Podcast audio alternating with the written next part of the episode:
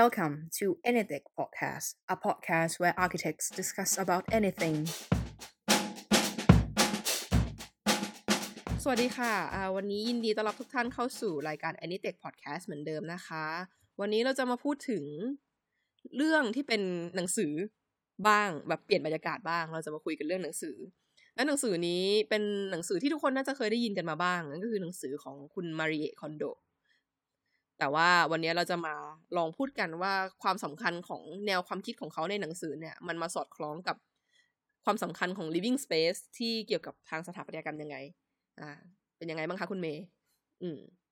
ที่เรารู้จักคุณมาริเอะคอนโดเนี่ยจริงๆเราก็รู้จักมาจากหลายๆที่เนาะอย่างพอดแคสต์หลายๆอันที่พูดถึงก็คือNetflix Really Podcast หรือ Super Productive ของ Standard คือทั้งคู่ก็พูดถึงแล้วก็หนังเรื่องนึงของไทยก็เหมือนกันชื่อเรื่อง How to Think นะที่เขาเอาวิธีคิดของคุณมาริเอะคอนโดอันเนี้ยไป develop ต่อที่มีความผูกพันกับสิ่งของอันนั้นอะไรเงี้ยก็จะเป็นอีกเรื่องนึงต่อไปแล้วก็อันหลังนี่ก็เคยดูYouTube Channel ของคุณบูมทาริสเนาะที่ซึ่งอันนี้ดูแบบเหมือนจะใกล้ตัวเราที่สุดใช่ไหมใช่ใช่เพราะว่าเราคือในฐานะสถาปนิกใช่ใช่เราก็รู้สึกว่าอันมาริเอะคอนโดนี่มันเราแค่รู้สึกมีเซนส์บางอย่างว่าเขาน่าจะมีความคอนเนคกับการเป็นสถาปนิกของเราอยู่ประมาณนึงอะเนาะแต่ว่าคือพอมาดูคุณบูมทาริสปุ๊บแล้วก็รู้สึกว่าเพราะว่าเขาให้ความสำคัญของ living space นั่นเองทำไมเราถึงรู้สึกว่ามันรีเลทกับเราขนาดนั้นก็คือเรารู้สึกว่ามันสอดคล้องกับความกับวิธีคิดของสถาปนิกว่าเราจะออกแบบบ้านยังไงให้มันน่าอยู่เหมือนในอีพีวันก่อนเนาะที่เราพูดว่าทำไมเราต้องจ้างสถาปนิกในการออกแบบบ้านแล้วเป็นยังไงใช่เพื่อให้สอดคล้องกับไลฟ์สไตล์ของเขาเพื่อให้มีวิถีชีวิตที่น่าอยู่ที่แบบว่าเหมือนสะดวกสบายกับเขาไม่ใช่ไม่ได้ด้วยจากเครื่องอำนวยความสะดวกนะแต่แบบเหมือนสร้างบรรยากาศหรือว่าการดำรงชีวิตในสถานที่นั้นๆนะให้มันง่ายขึ้นอะไรเงี้ยคุณมาริเอะคอนโดเนี่ยมันความคิดของเขามันสอดคล้องกับเรายังไงก็คือจริงๆแล้วหน้าที่ของสถาปนิกอะเรามีหน้าที่ในการสร้างฝันของการอยู่อาศัยของบ้านหลังนั้นก่อนที่ก็แอบขายความฝันอะแอบขายความฝันให้จินตนาการ living space จะเป็นยังไงนะใช่ให้เจ้าของบ้านก่อนที่เขาจะเข้าไปอยู่คือระหว่างการสร้างแล้วก็แบบเหมือนกับว่าเวลาที่เราคุยกันว่าแบบอยากได้บ้านออกมารูปร่างหน้าตายังไงให้มันเป็นยังไงอะไรเงี้ยคือเราก็จะแบบเหมือนแอบใส่ความฝันในอนาคตเขาด้วยนะว่าเนี่ยหลังจากอยู่แล้วยูจะมีพื้นที่ตรงนี้นะไว้ให้ยูทำอย่างนี้นะอะไรเงี้ยแต่เอาจริงๆอ่ะหน้าที่ของเรามันจะจบตอนที่พอสร้างบ้านเสร็จตอนที่แบบเจ้าของบ้านอ่ะเข้าไปอยู่ส่งบ้านซุบลูกค้าย้ายของเข้าไปเสร็จปุ๊บหมดแล้วคือหมดหน้าที่ของเราแล้วอะไรอย่างเงี้ยโดยมากอะเนาะสถาปนิกก็จะไม่ได้รู้หรอกว่าหลังจากที่เขาเข้าไปอยู่แล้วอะเขาจะมีชีวิตที่ดีได้ขนาดที่เราคิดหรือเปล่าคือเราจะไม่รู้เลยว่าลูกค้าหรือว่าเจ้าของบ้านเนี่ยที่เข้าไปอยู่เนี่ยจะมีจะใช้งานสเปซที่เราออกแบบอย่างที่เราตั้งใจหรือเปล่านึกออกปะเพราะเราควบคุมเขาไม่ได้เขาคือเจ้าของบ้านใช่ก็คือแบบถ้าเราไม่ได้มีความรู้จักกับเขาเป็นการส่วนตัวแบบเหมือนเชิงเป็นเพื่อนเป็นญาติเป็นคนอะไรอย่างเงี้ยก็คงเข้าไปขอดูบ้านหลังจากเข้าไปอยู่เฉยๆก็ไม่ได้คงไม่รู้ว่าชีวิตหลังจากสร้างบ้านเสร็จแล้วเป็นยังไงอะไรเงี้ยคุณมาริเอะเขามาเหมือนมาโบตรงนี้ให้ได้เห็นนะว่าแบบชีวิตของเราก็ตอนที่อยู่บ้านของเราเองอ่ะมันจะทำยังไงให้เรา manage บ้านให้มันอยู่อย่างให้มันแบบมีความน่าอยู่มากขึ้นอะไรเงี้ยก็คือผ่านการจัดบ้านของเขานั่นเองเดี๋ยวเราเข้าไปพูดถึงว่าหนังสือเขาพูดถึงอะไรกันบ้างเนาะก็ขอพูดเป็นเรื่องย่อแล้วกันเนาะเพราะว่าถ้าเกิดจะพูดทางหนังสือนี่เกรงว่าจะยาวกันมากเกินไปเลยเราสัญญาว่าเราจะพยายามไม่ทำพอดแคสต์ยาวๆอีกแล้วเพราะฉะนั้นใช่เราก็เลยคิดว่าพูดอะไรสั้นๆที่มันกระชับง่ายละกันอะไรเงี้ยก็เอาจริงๆอ่ะตอนที่เราจะอ่านหนังสือเล่มเนี้ยเราแอบมีไบแอสนิดนึงแหละว่าได้เหรอวะหนังสือเล่มเดียวจะหรือว่าคนคนเดียวเปลี่ยนชีวิตอะไรได้ขนาดนั้นจะเปลี่ยนชีวิตได้ขนาดนั้นเปลี่ยนวิธีคิดให้ได้เราได้ขนาดนั้นเปลี่ยนไลฟ์สไตล์เราได้ขนาดนั้นหรออะไรอย่างเงี้ยคือจริงๆอ่ะเราไม่ได้เป็นคนถึงกับรกขนาดนั้นแต่เราก็ไม่ได้เป็นคนมีระเบียบขนาดนั้นเนื่องจากเราเป็นคนแบบกลางๆอะไรอย่างเงี้ยก็รกบ้างพอเป็นกระใสพอเป็นกระใส ก็นั่นแหละก็คือแต่ว่าสรุปแล้วก็คือพอแบบฟังจากพวกพอดแคสต์ก่อนนั้นที่เราจะมาอ่านจริงๆอ่ะคือเราสรุปว่าจริงๆมันไม่ใช่ว่ะไม่ใช่แบบที่เราคิดนะมันเหมือนกับว่าการจัดบ้านอ่ะมันเหมือนเป็นการพัฒนาปรับปรุงคุณภาพชีวิตของเราเหมือนกับเป็นการรีเซ็ตชีวิตของเราเพื่อปรับปรุงไลฟ์สไตล์ของเราเพื่อให้เราแบบมีความสุขกับบ้านหลังนั้นมากขึ้นหรือกับคนอื่นหรือกับการอยู่อาศัยมากขึ้นอะไรเงี้ยเพราะว่าจริงๆเขาเปรียบว่าบ้านที่มันรกอ่ะคือเมสซี่รูมเท่ากับเมสซี่ไมล์อ่ะคือบ้านรกก็จะรบกวนใจอะไรอย่างเงี้ยคือมันมีตอนนึงที่เขาพูดถึงในหนังสือว่าเนี่ยเขาเคยที่จะแบบว่าเตรียมตัวจะอ่านหนังสือสอบไฟนอลแล้วอะไรประมาณนั้นแหละห้องคือมันห้องรกมากอ่ะก็คือพอมันห้องรกมากมันไม่มีสมาธิในการอ่านหนังสือแล้วก็คือสุดท้ายก็คือเก็บห้องจ้ะไม่ได้อ่านหนังสือจ้ะคือเราว่าคนเราจะเริ่มรู้สึกตัวนั่นแหละว่าแบบห้องรกๆมันมีผลกับเราตอนไหนตอนที่เราต้องการจะโฟกัสกับอะไรสักอย่างมากๆแล้วเราหันไปมองรอบตัวว่าแบบโอ๊ยมันทุกอย่างกวนใจเราไปหมดเลยอ่ะตอนนั้นแหละคือตอนที่เรารู้ว่าเราต้องการสเปซที่มันดีกว่านี้ใช่เพราะจริงๆนะโมเมนต์นั้นอ่ะเรารู้สึกว่าเรากำลังจะ achieve อะไรบางอย่างเรากำลังจะทำอะไรบางอย่างให้มันเสร็จอ่ะแต่ว่าด้วยสภาพมันอาจจะเป็นการแบบอาจจะเป็นการแบบเขาเรียกว่าไงนะผัดผ่อนกูไม่อยากทำงานยังไม่อยากอ่านหนังสือเลยหรืออะไรนี้หรือไม่รู้ว่ามันมาจากที่ไหนอ่ะแต่มันก็ทำให้เรารู้สึกว่าแบบเนี่ยจริงๆความสะอาดของพื้นที่นั้นก็มีผลกับความคิดของเราเหมือนกันมันทำให้เราแบบเหมือนเห็นพอมันเห็นมันเป็นเชิงจิตวิทยาเนาะว่าแบบพอมันเห็นอะไรเรียบร้อยขึ้นแล้วมันจะรู้สึกแบบมันไม่รบกวนใจเราแล้วเราจะมีสมาธิโฟกัสมากขึ้นนึกถึงเหมือนตอนเองทำโปรเจกต์เหมือนกันก็คือวันนี้แหละจะนั่งทำให้มันเสร็จแต่สุดท้ายก็ยังไม่ได้เริ่มสักทีตามเวลาที่กำหนดจัดห้องก่อนนิดนึงเหมือนมันคืออันนี้ procrastinating แล้วถึงตรงเนี้ยมันก็จะเหมือนกับงานสถาปนิกกันเนาะเอาแบบบ้านให้ลูกค้าเนี่ยมันก็ต้องนึกถึงออเดอร์เขาเรียกลำดับความสำคัญของบ้านแล้วก็ circulation ภายในบ้านอย่างเงี้ยหรือฟังก์ชันสเปซต่างๆให้มันเหมาะกับไลฟ์สไตล์ของคนคนนั้นก็คือด้วยเหตุผลเดียวกันเพื่อให้มีคุณภาพชีวิตที่ดีขึ้นก็เพราะงั้นเนี่ยวิธีคิดของคุณมาริคอนโดเนี่ยเขาไม่ได้บอกวิธีการว่าคุณจะต้อง 1, 2, 3, 4, 5 นะแล้วก็คุณแล้วคุณจะได้ผลเสื้ออันนี้สีนี้ทิ้งเสื้ออันนี้สีนี้เก็บเขาไม่ได้บอกเราอย่างนั้นไงไม่ใช่อย่างนั้นแต่เขาก็คือมันเป็นเหมือนวิธีคิดอ่ะมันเป็นเหมือนกับว่าให้เราต้องตีโจทย์เองเหมือนเรามีโจทย์กับตัวเองว่าทำไมเราต้องจัดบ้านไม่ทำไมเพราะจริงๆเขาบอกเลยนะว่าจริงๆการจัดบ้านมันไม่ใช่เรื่องจำเป็นของชีวิตจ้ะ คือคุณไม่ต้องทำขนาดนั้นอะไรอย่างเงี้ยแต่ว่าคือการที่จะจัดบ้านในแต่ละครั้งคือมันใช้พลังงานใช้วิธีคิดอะไรอย่างเงี้ยใช่ไหมมันก็คือเราก็ต้องหาเหตุผลว่าคือทำไมคือ why ใน why อ่ะ why แล้ว why อีกว่าแบบ why อยู่ต้องเป็นอย่างนี้ why ต้องเป็นอย่างนี้อะไรเงี้ยเหมือนยกตัวอย่างนี่มันเหมือนมีคนนึงอ่ะว่าเขาอยากมีห้องเป็นแบบเฟมินินสไตล์เหมือนแบบบ้านผู้หญิงเนี้ยเขาเป็นสาวโสดอะไรเงี้ยเนาะมันเป็นเคสลูกค้าของเขานั่นแหละแต่ว่าคือครั้งแรกที่คุณมาริเขาเข้าไปในห้องคนนั้นคือแบบคือห้องรกมากจ้ะแทบไม่มีทางเดินจ้ะของก็คือแบบกองอยู่บนเตียงเต็มแล้วคือเวลาที่จะนอนก็คือโกยลงมาแล้วเวลาที่จะตื่นนอนเสร็จปุ๊บจะไปทำงานปุ๊บก็โกยของให้อยู่ที่พื้นนั่นแหละกลับขึ้นไปนั่นแหละเราก็ถามว่าแล้วทำไมไลฟ์สไตล์แบบเฟมินีนนี้มันถึงสำคัญอะไรเงี้ยแล้วคือเขาก็เจาะลงไปถามลงไปจนได้คำตอบว่าอ๋อสุดท้ายคือเขาอยากมีชีวิตที่รีแลกซ์คือเหมือนกับว่าพอมาถึงห้องปุ๊บอยากจุดไฟจุดเทียนอโรมาอะไรเงี้ยให้มันกลิ่นหอมไม่ทั่วห้องสวยๆฟังเพลงคลาสสิกพักผ่อนหรือเล่นโยคะจิบชาผลไม้อะไรอย่างเงี้ยซึ่งด้วยความ living space ของเขาที่มันเป็นอยู่ตอนเนี้ยมันไม่เอื้อที่จะทำอย่างนั้นอะไรอย่างเงี้ยนั่นแหละมันก็คือว่าคือเขาอยากมีชีวิตที่ดีขึ้นนั่นเองอย่างที่การเป็นสถาปนิกอ่ะคือคุณภาพชีวิตของลูกค้าเป็นเรื่องสำคัญการถามถึงไลฟ์สไตล์ของคนอ่ะเหมือนชีวิตที่เขาอยากจะเป็นในอนาคตอ่ะมันตรงกับตรงนี้มากเลยนะที่แบบว่าเราจะทำไปทำไมอ่ะเหมือนลูกค้าก็ต้องตอบคำถามเองให้ได้ก่อนว่าเวลาที่มาเจอสถาปนิกอ่ะต้องตอบถามตัวเองให้ได้ก่อนว่าแบบเราจะอยากได้บ้านแบบนี้ไปทำไมอยากได้ไลฟ์สไตล์ชีวิตแบบนั้นไปทำไมซึ่งจริงๆเราเคยเกินไปบ้างแล้วเนาะตอนที่เราพูดถึงว่าตอนที่เราพูดถึงว่าทำไมต้องสร้างสถาปนิกใช่แล้วเราก็รู้สึกว่าจริงๆแล้วมันก็เป็นเหมือนแบบโจทย์ที่ลูกค้าจะต้องตอบประมาณนึงแล้วคือพออันนี้ก็คือเหมือนเป็นแบบพาร์ทต่อหลังจากที่ลูกค้าเข้าไปอยู่ในพื้นที่นั้นแล้วเขาก็ต้องถามตัวเองให้ได้ว่ายังไงต่อยังไงต่ออะไรเงี้ยมันไม่มีความแบบเป็นซีเนอรี่เหมือนกันอะแต่ว่ามันแค่เป็น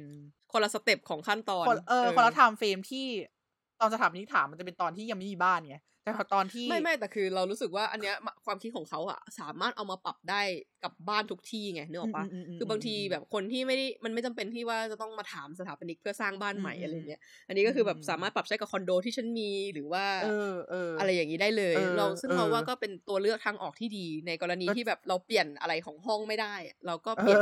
living space ภายในของเราละกันก็จริงก็นั่นแหละในหนังสือเล่มนี้เขาเคลมมาเลยนะว่าลูกค้าของเขาไม่มีการรีบาวด์คือแบบไม่มีการฉันจะไม่กลับมาลงอีกแล้วอะไรเงี้ยมัน เขาบอกไม่มีเลยนะอะไรเงี้ยเพราะว่าอะไรคือจริงๆเราก็รู้สึกว่าเฮ้ยเกินจริงปะวะอะไรเงี้ยแอบอ่านตอนแรกแบบเฮ้ยไทเทิลมาเลยว่าแบบเกินจริงปะวะอะไรเงี้ยก็กล้าเคลมได้ไงอะไรเงี้ยกล้าเคลมได้ไงจ้าอะไรเงี้ยคุณพี่อะไรเงี้ยแล้วก็อ่านไปก็มันก็เมคเซนนะคือเขาบอกว่าจริงๆแล้วเพราะว่าเราอ่ะเปลี่ยนความคิดเองไปแล้วไงว่าเราจะจัดระเบียบห้องอ่ะเราก็จะแบบเหมือนมีความเชื่อฝังใจอยู่อย่างนั้นว่าห้องฉันต้องเรียบร้อยหรือไม่ก็ต่อให้เราเห็นว่ามันรกเราก็จะไม่รู้แบบเราก่อนหน้านี้ที่มันรกเราก็จะเหนื่อยใจใช่ป่ะว่าแบบโอ๊ยทำไมมันรกอย่างนี้แต่ตอนนี้พอเรารู้วิธีแล้วเราก็จะรู้สึกว่าก็มันรกแล้วเราต้องจัดการต่อยังไงเรารู้แล้วว่าเราต้องจัดการยังไงก็เลยอาจจะทำให้รู้สึกว่าไม่เหนื่อยมากมั้งหรือเปล่าใช่แล้วมันก็บวกกับวิธีการจัดที่มันเหมาะสมกับวิถีชีวิตของเราไงให้มันไลฟ์สไตล์ของเราให้มันเวิร์กกับไลฟ์สไตล์ของเราว่าแบบการจัดข้าวของให้มันแบบเวิร์กกับความเป็นอยู่ของเราอะไรเงี้ยมันก็คือพอสองสิ่งนี้มันรวมกันคือทั้งความเชื่อแล้วก็การจัดของอย่างถูกต้องพอมันเวิร์กไปด้วยกันอะนึกออกปะคืออะไรที่มันเป็นซิสเต็มที่มันเวิร์กไปด้วยกันแล้วมันก็จะเวิร์กอยู่อย่างนั้นอะมันก็จะแบบเหมือนไปของมันได้เองอะไรเงี้ยวิธีการจัดบ้านของเขาอะเรียกวิธีการก็ไม่ถูกอะเนาะเรียกว่าแพทเทิร์นทางความคิดของเขาแล้วกันว่าทำไมคุณมาลีคอนโดนี้อยู่ดังขึ้นมาแล้วก็บอกว่ามันเหมือนกับว่าเขามีแพทเทิร์นของวิธีคิดวิธีการของเขาคืออันดับแรกอะเวลาที่เราจะจัดบ้านอะเราอะไม่ควรจะเจาะจงไปที่สถานที่นั้นอย่างเช่นฉันจะจัดห้องไม่อย่าทำอย่างนั้น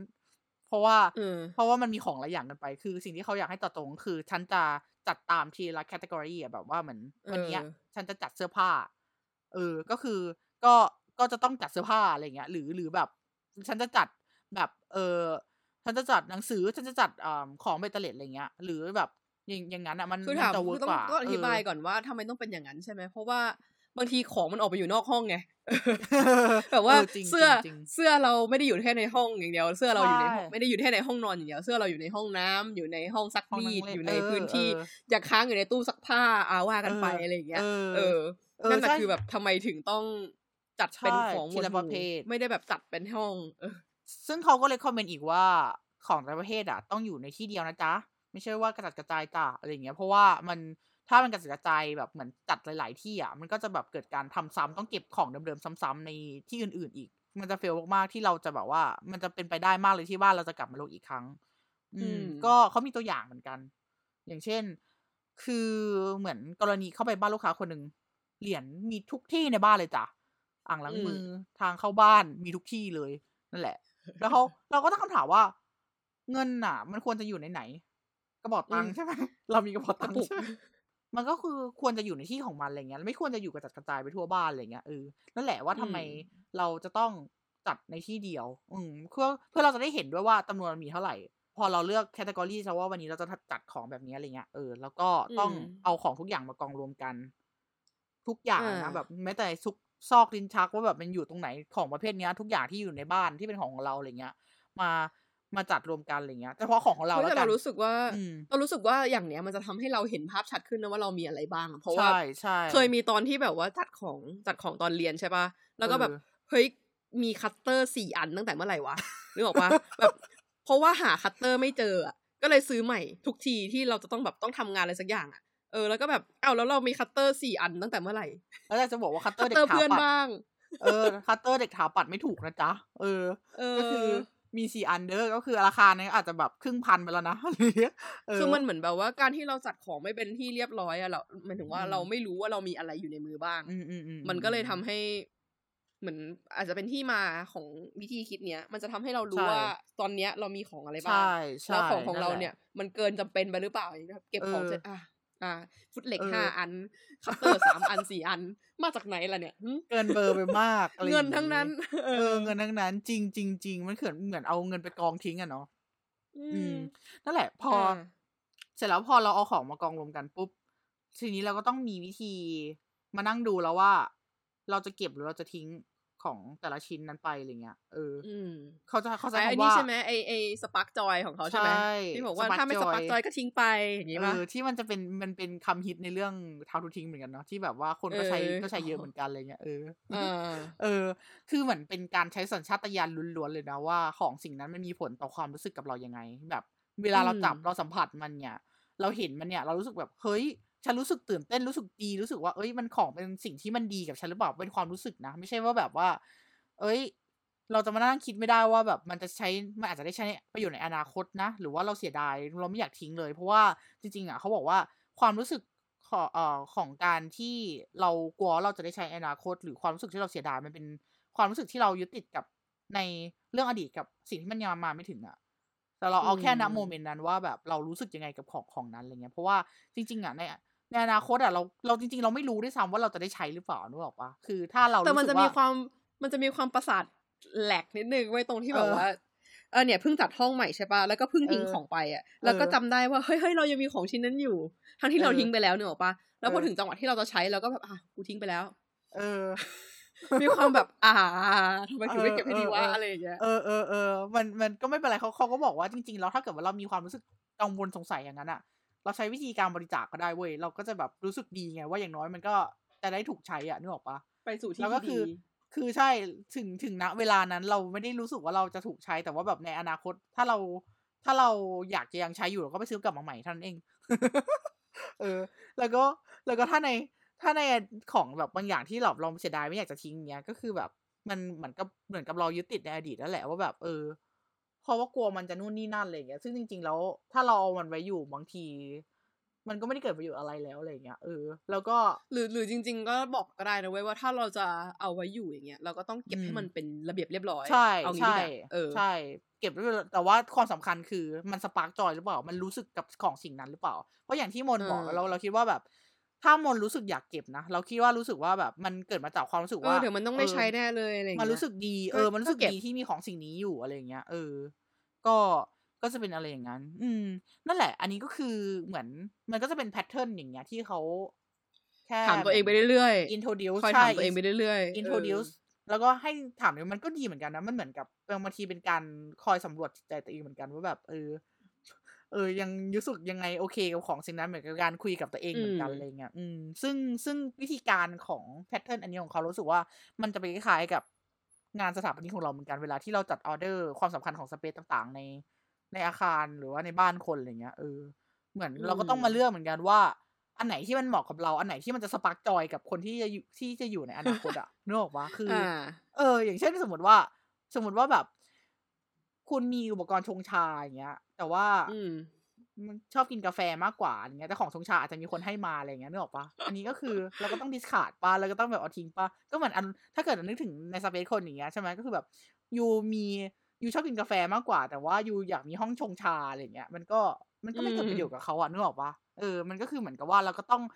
หาอะไรที่มันสปาร์กจอยกับคนที่จะอยู่ด้วยอะไรเงี้ยคือจริงๆการที่นั่งพูดคุยกับโอนเนอร์หรือคนที่จะเข้าไปอยู่อ่ะมันรู้สึกได้แหละมันจะออกมาจากทางแววตาแล้วก็จากการแสดงออก facial expression หรือว่าการกริยาต่างๆอะไรเงี้ยจริงๆเรื่องเหล่านี้มันคือทำให้มันเหมาะสมกับฟังก์ชันของการใช้ชีวิตไม่ว่าจะเป็นวิธีคิดของคุณมาเอกคอนโดหรือว่าวิธีคิดของสถาปนิกเองก็ตามนั่นแหละแล้วก็ถามนิดนึงได้ไหมว่าจากตรงเนี้ยอ่านจนจบแล้วใช่ป่ะรู้สึกว่าต่างจากที่ฟังจากพอดแคสต์มาเยอะแค่ไหนเราก็ฟังกับพอดแคสต์มานานแล้วเหมือนกันเนาะแต่ว่ามันก็หลายเดือนแต่ว่าเราแค่รู้สึกว่ามันเหมือนกันคือตอนฟังพอดแคสต์ตอนที่เขาโปรยอ่ะเรารู้สึกว่ามัน simplify ความคิดของเขาหน่อยๆใช่ไหม simplify แนวคิดของหนังสือจริงๆใช่ไหมใช่มัน simplify เหมือนแบบพูด overview ประมาณนึงเหมือนกันแต่ว่าคือตอนแรกที่เขาโปรยว่าแบบเป็นหนังสืออย่างนี้เราก็รู้สึกแหละอย่างที่บอกเรามี bias นิดหน่อยว่าแบบได้แหละวะอะไรเงี้ยแต่พอเขาพูดไปแล้วมันก็เราก็ว่า make sense นะเหมือนกับว่าเหมือนเขาไม่ได้ในพอดแคสต์อื่นๆอ่ะเขาก็ของ The Standard ที่เขาพูดไปคือเขาไม่ได้พูดว่าวิธีการเป็นยังไงเหมือนกันไงคือเขาพูดแค่ว่าคุณคนนี้เขาทำให้เราเปลี่ยนวิธีคิดทำให้เราเปลี่ยนวิธีคิดคือทุกอย่างมันเริ่มจากวิธีของเราอะแล้วแบบมันจะส่งผลต่อการเป็นอยู่ซึ่งเราค่อนข้างมีความสนใจทางด้านจิตวิทยาอยู่แล้วเรารู้สึกว่ามันเป็น มันเป็นวิธีคิดแบบเดียวกันกับเชิงจิตวิทยามากกว่า how to เข้าใจปะเออมากกว่าการเป็น how to คือเหมือนกับว่ามันเกิดจากความเชื่อมันเป็นการสร้างกระบวนความคิดมากกว่าการสร้างกระบวนความคิดถูกการบอกเราว่าต้องทำอะไรใช่เหมือนเป็น mentality ที่มันจะไปรีเฟกแอคชั่นของเราอะนึกออกปะในความคิดเราอะนะมันเป็นอย่างนั้นมากกว่าคือเขาไม่ได้บอกวิธีการตรงๆแหละแต่ว่าเขาจะวิธีการที่เขายกมาใช้ในหนังสือมันจะมาจากแบบมันเคสของลูกค้าเขาใช่ป่ะแล้วเขาก็คือก็ยกเคสเหล่านั้นว่ามาแบบเหมือนพอให้เห็นภาพว่าอ๋อถ้าเรามีความคิดอย่างเงี้ยมันจะรีเฟล็กไปที่การกระทำของเรายังไงซึ่งแต่ละเคสแม้แต่ว่าเป็นเรื่องเดียวกันเนี่ยเขาก็จะเหมือนมีแอคชั่นในการทำสิ่งนั้นอะในการจัดสิ่งนั้นแตกต่างกันออกไปอะนึกออกป่ะซึ่งเรารู้สึกว่าการที่เขายกตัวอย่างมาเป็นเคสมันก็ดีเหมือนกันนะเพราะมันจะทำให้เราแบบรีเลทได้ประมาณนึงอ่ะก็อย่างแบบเพราะว่าวิธีคิดหนึ่งมันไม่ใช่ one size fit all อ่ะใช่ใช่ก็ต้องแล้วแต่ว่าเราจะแอพพลายยังไงซึ่งจริงๆมันก็มีบางอันเหมือนกันที่มันเป็น how to ที่มันเป็นทริคจริงๆที่เขาแบบเหมือนค้นพบได้ด้วยตัวเองอย่างเช่นแบบวิธีการพับผ้าสับพับเสื้อยืดใช่ป่ะหรือพับเสื้อผ้าอันนั้นก็คือทริคของเขาก็คือแบบเหมือนพับให้เป็นสี่เหลี่ยมแล้วก็แทนที่เราจะวางเป็นแบบสแต็กแบบเป็นแนวราบขึ้นไปใช่ไหมให้อันนี้ให้ตั้งแล้วก็แบบเหมือนเป็นหลายๆอันหลายๆทบเรียงข้างๆกันแล้วคืออันนี้มันก็คือเป็นข้อดีของการที่เรามันจะได้เห็นแบบลายเสื้อตัวไหนอะไรอย่างเงี้ยอันนั้นก็เป็นทริคของเขาคือเขาก็จะไม่ได้พูดเยอะเขาก็จะไม่ได้โปรยอันนี้เยอะเลยนะมันทุกอย่างเราคิดว่ามันเป็นล้วนเป็นแนวคิดหมดเลยอะไรเงี้ยซึ่งจริงๆแล้วทริคแบบนี้มันหาได้ถ้าใครสนใจน่ะเนาะไปหาดูได้ตาม YouTube อะไรเงี้ยเยอะมากเยอะมากลองดูอันนี้นอกเรื่องนิดนึงของพวกแม่บ้านเกาหลีอ่ะ Amazing มากเลยแบบบางทีไปเจอแล้วโอ้โหจัดของกันโหดมาก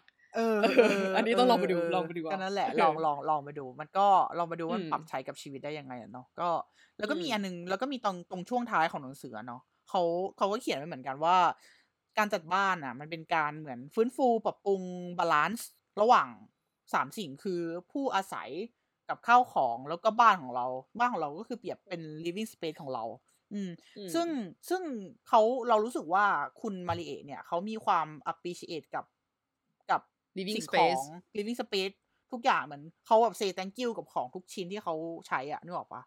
เหมือนแบบขอบคุณนะวันนี้ที่ออกไปเหนือด้วยกันมาอะไรประมาณนั้นอ่ะมันก็ดูมันก็ดูเหมือนเพี้ยนแต่เขาบอกว่าถ้าอยู่ไม่อยากจะพูดเอาลาวไม่อยากจะพูดออกมาเราก็พูดในใจก็ได้อะไรอย่างเงี้ยแบบแค่แบบเราจะได้มีความเหมือนเห็นคุณค่าของนั้นของสิ่งนั้นเราจะได้แบบไม่สะบิดสะปะทิ้งมันไปอย่างที่มนบอกญี่ปุ่นเนาะแต่เราว่ามันก็เวิร์กดีนะอะไรอย่างเงี้ยเขาก็เปรียบว่าบ้านมันเป็นลิฟวิ่งสเปซที่แบบเหมือนเป็นบทบาทเหมือนเป็นแซงชูรี่เหมือนแบบสถานที่ศักดิ์สิทธิ์ของคนคนหนึ่งของเราอ่ะของคนผู้อยู่อาศัยอ่ะเหมือนแบบเวลาที่เราออกไปจากบ้านทำงานทั้งวันแบบว่าเหมือนมีลองเดย์อยู่ข้างนอกทั้งวันทำนู่นทำนี่แต่ไปหมดวิ่งวุ่นไปทั่วเมืองอะไรเงี้ยแต่เราพอเรากลับมาเงี้ยมันเหมือนเป็นสถานที่ที่ทำให้เราช่วยเราแบบรีเฟรชหรือช่วยให้ฮีลตัวเองจากความว้าวุ่นข้างนอกอะไรเงี้ยเขาแสดงให้เห็นถึงความสำคัญของ living space อ่ะใช่ใช่อธิบายไม่ถูกเหมือนกันคือวิธีการทั้งหมดของเขามันก็พูดอยู่แล้วแหละว่าเขาต้องให้ความสำคัญกับ living space ยังไงอะไรอย่างเงี้ยแต่คือคนเราจะไม่เห็นภาพจนกระทั่งเราลองทำหรือว่าจนกระทั่งเราไปเห็นตัวอย่างแล้วก็แบบบางที space ที่มันสะอาดมันก็น่าอยู่กว่าอะไรเงี้ยนี่อันนี้แอบรีเลทไปนิดนึงคืออย่างอันนี้อย่างในพวกคลาส history พวกคลาสแบบประวัติศาสตร์ทางสถาปัตยกรรมอ่ะคือการที่เขาจะสร้างสถาปัตยกรรมขึ้นมามันมาจากวิธีความคิดทางศาสนาเนาะแบบพวกเทพพวกอะไรอย่างเงี้ยก่อนหน้านี้ใช่ไหมเราว่าคุณมาเลนี่เขามีความแบบเหมือนชอบไปชินอะสารของคนญี่ปุ่นอะมันไปชอบเคารพสักการะอะไรอย่างเงี้ยแล้วเรารู้สึกว่าเขาเหมือนเปรียบเทียบ living space ของบ้านเหมือนให้เป็นสิ่งศักดิ์สิทธิ์แบบนั้นเลยนะแบบเหมือนเคารพสถานที่อะไรอย่างเงี้ยแล้วเหมือนกับการดูแลรักษาของมันก็คือเปรียบบ้านเป็นเหมือนแบบศาลเจ้าอะไรอย่างเงี้ยดูแปลกไม่ใช่สิดูแปลกแต่ว่าเรารู้สึกว่ามันก็เป็นมุมมองที่แบบเหมือนมันรีเลทไปถึงประวัติศาสตร์ศิลปะนิดนึงที่คนโบราณเขาจะสร้างสถาปัตยกรรมชิ้นนึงขึ้นมามันก็จะรีเลทไปถึงเทพเจ้าพูดรีเลทไปถึงศาสนาของเขาอะไรอย่างเงี้ยก็อันนี้ก็เป็นอะไรมุมมองที่สนใจอาจจะเป็นแบบแค่จุดสังเกตของเราเล็กๆอะไรเงี้ยแต่จริงๆมันก็อาจจะเป็นแค่จุดบังเอิญที่มันเราแค่รู้สึกว่ามันเหมือนกันอะไรเงี้ยก็จริงๆแล้วมันก็พูดยังไงดีล่ะเราไม่ได้พยายามจะโยงให้มันมา relate กับความเป็นสถาปนิกของเราขนาดนั้นนะแต่เราแค่รู้สึกว่าเวลาเราอ่านแบบหรือฟังเพราะเรามนที่นี้ไม่ได้อ่านไปด้วยไง อันนี้คือเมย์เสียสละเวลาและช่วยสรุปอ่านและช่วยสรุปมาให้เราก็เลยรู้สึกว่าเนี่ยจริงๆแล้วเหมือนมันเห็นความคล้ายกันบางอย่างของการเป็นการใช้ living space อ่ะคือเหมือนว่าการเป็นสถาปนิกมันก็ต้องใส่ใจกับ living space ใช่ป่ะเราออกแบบได้แต่เราไม่สามารถสอนวิธีใช้ให้เขาได้บางทีเรายังใช้เรายังทำวิธีใช้เองจริงไม่ได้เลยด้วยซ้ำแบบบ้านของเราบางทีมันก็ยังรกอย่างนั้นอะไรเงี้ยเราออกแบบได้ใช่แต่ว่ามันต้องไปพร้อมกันเพื่อให้ได้ living space ที่ดีที่สุดสำหรับผู้อยู่อาศัยเองซึ่งอันนี้ก็เป็นหน้าที่ของคุณนะคะคุณผู้อยู่อาศัยเพราะว่าเนี่ย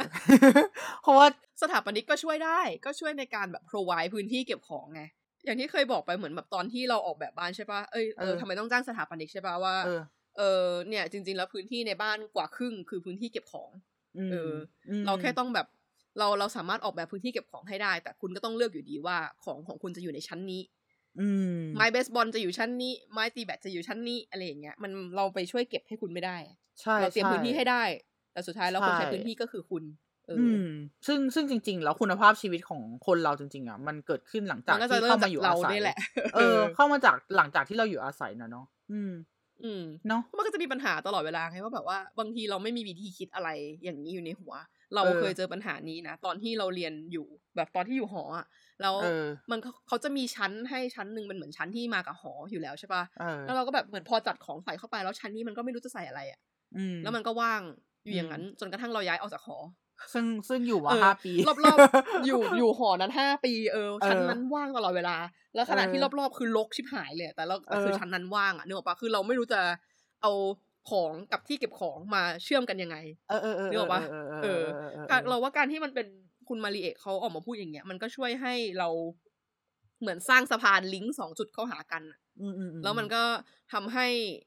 เราจัดการความคิดของเราได้มากขึ้นว่าของต้องอยู่ตรงนี้ของต้องอยู่ตรงนี้เพราะอะไรมันไม่ใช่การจัดว่าแบบจัดให้มันใส่ๆเข้าไปให้มันดูไม่รกมันไม่ใช่แบบเหมือนแบบยัดเข้าตู้ให้จบแล้วก็ปิดไว้เพราะว่าพอเปิดออกมาทุกของทุกอย่างก็จะทลายลงมาใส่เราแล้วเราก็จะหาของไม่เจออยู่ดีมันก็ไม่ใช่วิธีมันไม่ใช่วิธีการเก็บของที่ยั่งยืนแล้วเราก็จะเหนื่อยกับการเก็บทุกครั้งขณะที่วิธีคิดของคุณมาริเอะเราฟังแล้วเรารู้สึกว่ามันน่าจะช่วยให้เหมือนพอเรารู้ว่าอะไรอยู่ตรงไหนแล้วเรารู้ว่าเรามีอะไรบ้างแบบชัดเจนอ่ะมันก็จะจำได้อ่ะแล้วมันก็จะมีเหมือนเป็นระบบของมันอย่างที่บอกใช่แล้วเราก็จะไม่เหนื่อยมากกับการแบบเสื้อจะไปเที่ยวอย่างเงี้ยแบบโหเสื้อตัวนึงอยู่ตรงไหนวะเสื้อหนาๆตัวนั้นอยู่ตรงไหนเสื้ออะไรอันนั้นตัวนั้นอยู่ตรงไหนอะไรเงี้ยมันก็จะไม่มีแบบปัญหานี้เกิดขึ้นว่ะเหมือนมาอ่านหนังสือกับเราเลยจริงๆมนไม่ได้อ่านนะแต่ว่าคือสิ่งที่มนพูดมาฟังเฉยๆหนังสือเลยเนี่ยแหละค่ะก็ความมันก็คือความสำคัญของ living space แหละเอาจริงแล้วเราพูดวนกลับมาที่เดิมน่ะแต่ว่าเหมือนสถาปนิกช่วยแก้ปัญหาที่เก็บของให้คุณได้แต่ว่าสถาปนิกก็ช่วยให้คุณใช้บ้านอย่างดีที่สุดไม่ได้อยู่ดีเพราะว่ามันก็จะเป็นเรื่องราวของคุณมันเป็นเรื่องราวของยูเซอร์ว่าเราอยากจะใส่อะไรมันลงไปตรงไหนซึ่งไอการที่เราจัดของพวกนี้มันก็จะทำให้ยังไงดีล่ะมันเหมือนแบบอย่างน้อยบ้านก็ไม่รกอ่ะข้อดีบ้านก็ไม่รกใช่ไหมแล้วเราก็รู้สึกว่าเราแฮปปี้ทุกครั้งที่เราเห็นบ้านก็เป็นแบบสิ่งเล็กๆที่ทำไม่กวนใจเราแค่นั้นเองใช่ๆส่งผลต่อ mentality เนาะสภาพจิตใจเนาะบางทีเราไม่รู้หรอกว่าบางอย่างมันรบกวนจิตใจเราจนกว่าเราจะมีการเปลี่ยนแปลงอ่ะแล้วคือแบบเราคือทุกครั้งที่เราพูดก็คือสถาปนิกออกแบบบ้านอย่างงี้อย่างนี้อะไรอย่างเงี้ยอันนี้ก็คือแบบตัวอย่างของการที่เราไม่จำเป็นต้องออกแบบบ้านก็ได้เราต้องออกแบบพื้นที่ที่อยู่อาศัยของเราให้ดีแค่นั้นเองจบสวยเพราะว่าคนเราเป็นคนไทยเป็นคนอะแดปเก่งอยู่แล้วถูกป่ะเราไปอยู่ที่ไหนก็ได้อะไรอย่างเงี้ยอยู่คอนโดก็เหมือนกับอยู่หอหรือว่าก็เหมือนอยู่ไปบ้านเช่าอะไรอย่างเงี้ยแต่ก็เราก็ต้องอันนี้ก็เหมือนวิธีคิดของคุณมาริเอะก็เหมือนทำให้เรารู้จักว่าเราจะใช้สเปซนั้นได้อย่างมากที่สุด